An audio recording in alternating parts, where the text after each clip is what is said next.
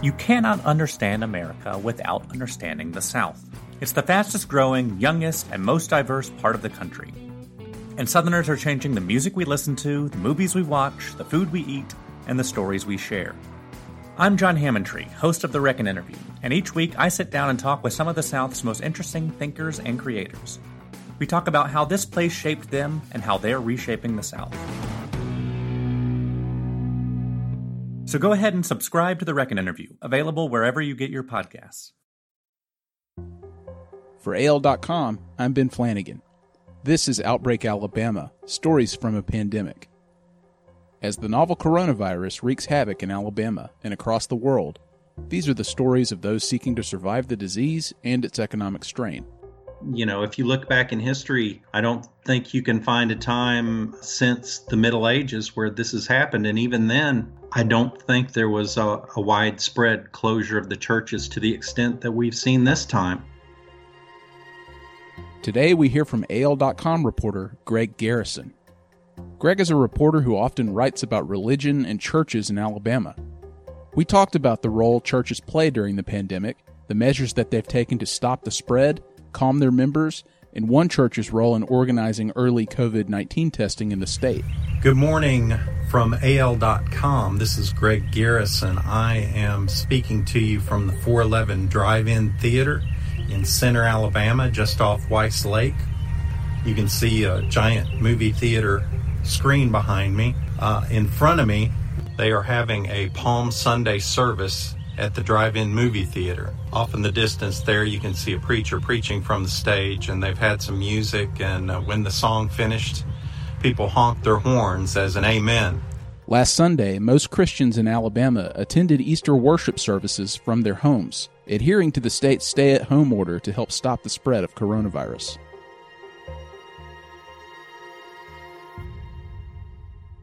Greg Garrison, you wrote a piece about how people in Alabama could attend Easter services virtually on Sunday. Based on what you saw and heard, how did that play out? Did churches seem to cooperate with the shelter-in-place guidelines? Yes, Ben, I think there was very high compliance on the guidelines, and I would say probably more than ninety percent of people who worshiped on Easter did so in virtual services, uh, online services, worshiped uh, through their Facebook page with their church, that sort of thing. There were a few outdoor services that also did abide by the guidelines that were set out by the state. For example, uh, a drive-in movie theater church uh, that happened up in Center near Weiss Lake. There was an outdoor service in Odenville. Some churches did drive-up services in their parking lots with uh, P A systems and so forth. You weren't allowed to get out of your cars. Those were few and far between, I think. And in most cases, I think people simply watched virtual worship services and took part that way. I think there was widespread uh, cooperation in terms of just mostly staying at home, trying not to do anything that would spread the virus. Well, that's good to hear, because uh, this comes after some criticism that churches drew in the South, specifically in Alabama, too. And obviously during any crisis, church is going to play a large role. And during a pandemic, like I said, Southern churches have drawn criticism for playing some part in the spread of coronavirus. Can you sort of help confirm or squash that idea? Yeah, I think that was especially true in other states like Louisiana, uh, but there were some instances in Alabama also where we had an outbreak in Lee County in the Auburn area that was connected to a church. And um, I think there were some um, latecomers to cooperation, and that probably did contribute to the spread of the virus in those areas. I would say for the most part, churches did cooperate, and they did kind of get in line pretty fast with the state guidelines. And it was a big ask, too. You know, if you look back in history, I don't think you can find a time uh, since the Middle Ages where this has happened. And even then, uh, during the bubonic plague and the Black Plague that spread over Europe and killed a third of the population, I don't think there was a, a widespread closure of the churches to the extent that we've seen this time. So it was a big ask, but I think the churches did get it. And for the most part, uh, they followed the advice of state health officials and uh, and shut down services uh, pretty early on when, when that was recommended. Well, and so outside of the spread, what role have churches played in all this? Is is there a universal message that most cling to during a crisis like this one, or ha- have the sermons, scriptures, and otherwise varied during the course? You know, w- one thing in terms of uh, responding to the pandemic, I think it's worth pointing out um, how Church of the Highlands organized mass testing very early on, before even U A B had testing up and ready to go. From March seventeenth to twenty-second, during a five-day period, they tested two thousand two hundred sixteen people, and that was church organized. Uh, they did it on their church campus. It was conducted by a medical team from Christ Health Center, which was founded by the Church of the Highlands in two thousand nine as a, as a ministry and an outreach to the community in Woodlawn. Uh, they used testing that was provided by Assurance Scientific Laboratories, also based in Birmingham. And I think that's really commendable that they were able to use the tools that a megachurch has, a big campus, uh, teams that can park a large number of cars, and they were able to test as many as seven hundred ninety-eight people in one day uh, on that Thursday when they were doing testing. So I think that's worth pointing out, that that church stepped up and organized testing when it wasn't otherwise available.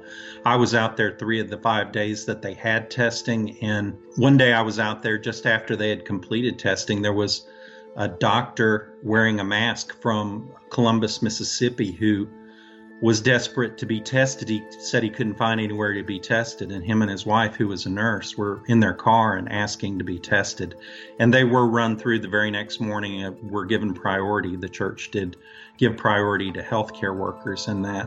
So that's one example of how a church responded to the crisis and really assisted uh, the healthcare system.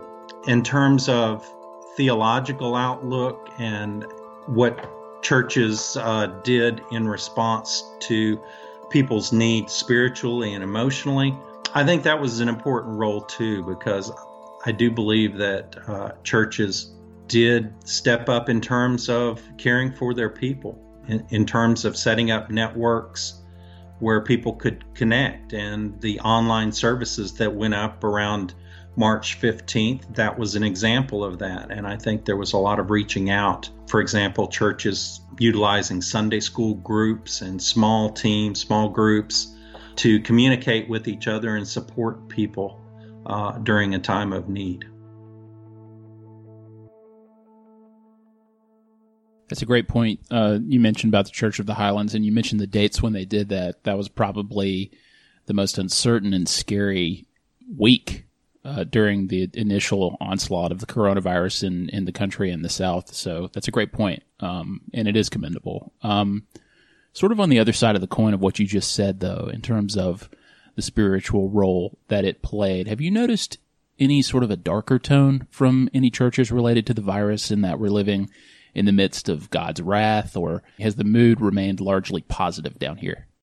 I think it's it's remained positive, except that there is this kind of uh, weariness uh, over being able to miss out on um, their their spiritual life as they were used to it, and they've had to develop a new one. I think you've seen a few voices like uh, Judge Roy Moore, our former chief, chief justice, who was uh, being very outspoken about churches didn't have to abide by these rules, and he He was trying to rally some support to that. I don't think he got a whole lot of support. I think um, he was basically taking the position that the pastor in Louisiana did, that churches have a right to gather and the government can't do anything about it. That was not widely shared. Um, I didn't see that happening on a large scale in Alabama. I never saw any large churches openly defying the state guidelines on meeting. Uh, in terms of interpreting it as some kind of prophecy or in, trying to fit it into an end time scenario. I think there's been very little of that, really. No more uh, conspiracy theorizing than you would see in any other time, I think. Uh, and really, a pandemic might breed some of that thinking, but I really didn't think much of that took hold.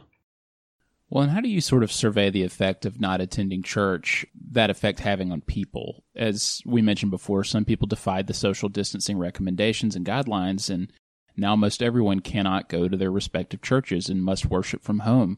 What kind of spiritual toll do you sense this might have on Christians in Alabama? Well, I think in general, Christians are taking it very well. I think they're finding different ways to worship in the same way that people are finding ways to shop at home and and do uh, virtual supermarket shopping or ordering from Amazon and so forth. So in a way, I think this pandemic has moved us a couple steps further down the road of internet commerce, including on the church front. And I think the churches that were set up to do, for example, tithing through the internet, uh, through a website, they're better positioned because it, it obviously churches get most of their income and, and are able to pay their staff by the offerings that people give. So this will have an effect on churches in terms of their revenue streams. Um, not going to church for several weeks in a row is going to knock their budgets way down. In the case of uh, some of the mega churches, they're already set up for internet giving, and many people give that way anyway, that they'll you know, have their credit card number uh, logged into the church website and can do virtual giving. So that whole aspect of it, I think, has been moved a little further down the line, that churches are developing ways to do virtual services and virtual giving. And many churches that didn't do it before are going to do it now and start having the ability. For example, on this uh, live streaming of services, Saint Paul's Cathedral downtown was not set up to do virtual services before this outbreak, and most Catholic churches weren't. You know, that if you wanted to watch a live mass by television or live stream, you could watch E W T N's daily mass from Irondale at the chapel, but none of the, even the large Catholic churches in Alabama were set up for live streaming, but they are now. Uh, they set up, even the small Catholic churches set up live streaming through Facebook Live. So it has really pushed a whole new wave of live streaming virtual services that didn't exist before. And now those avenues exist because of this pandemic. Well, finally, Greg, uh, I want to read a quote from your story, your Uh, most recent story about Easter from Reverend Elizabeth Goodridge, who is a Presbyterian minister in Birmingham. She said, "We are letting an empty sanctuary remind us that an empty tomb was the first sign of resurrection. The same love that binds us together for a season calls us to remain apart right now. Because we love God, we want to take care of each other." And my question is, why do you think that message took a while to connect with people as it relates to going to church, where people congregate, they shake hands, they give hugs, they break bread, and otherwise? Yeah, I think because uh, it took our whole society a while to adjust, and the churches are just a part of that. I mean, it took a while for all of us to basically shut down our lives in that way and stop going out to eat, and uh, it just took everybody a while. I think the church uh, that announced first was on March the twelfth from the Birmingham metro area. The Rock City Church called off services. And there was really a reluctance that first week because that's such a big step. And that's the only way they know how to do it is, is to, to go to church and see all your friends and everything. So it was a very dramatic step, but pretty much most of the state had moved toward that by March the fifteenth. As you know, we, you and I uh, started doing the uh, work from home thing. Uh, our business started doing that on March the sixteenth. So everybody kind of caught the wave at the same time.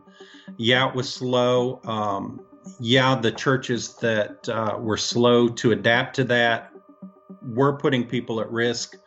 Uh, but there were a lot of other people, you know, people gathering at the beach. There were a lot of people who were slow to catch on and may have put some people at risk. Uh, it's it's just that it took a while to push society to where it needed to be. I think we all got there. The churches, most of them got there.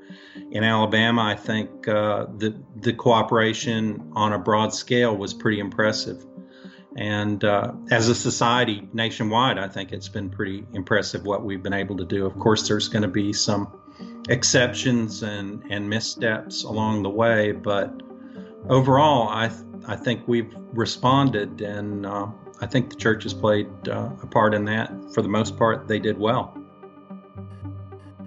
Greg Garrison, thank you so much for the time. You're doing great work. Keep it up. Thanks, Ben. Appreciate it.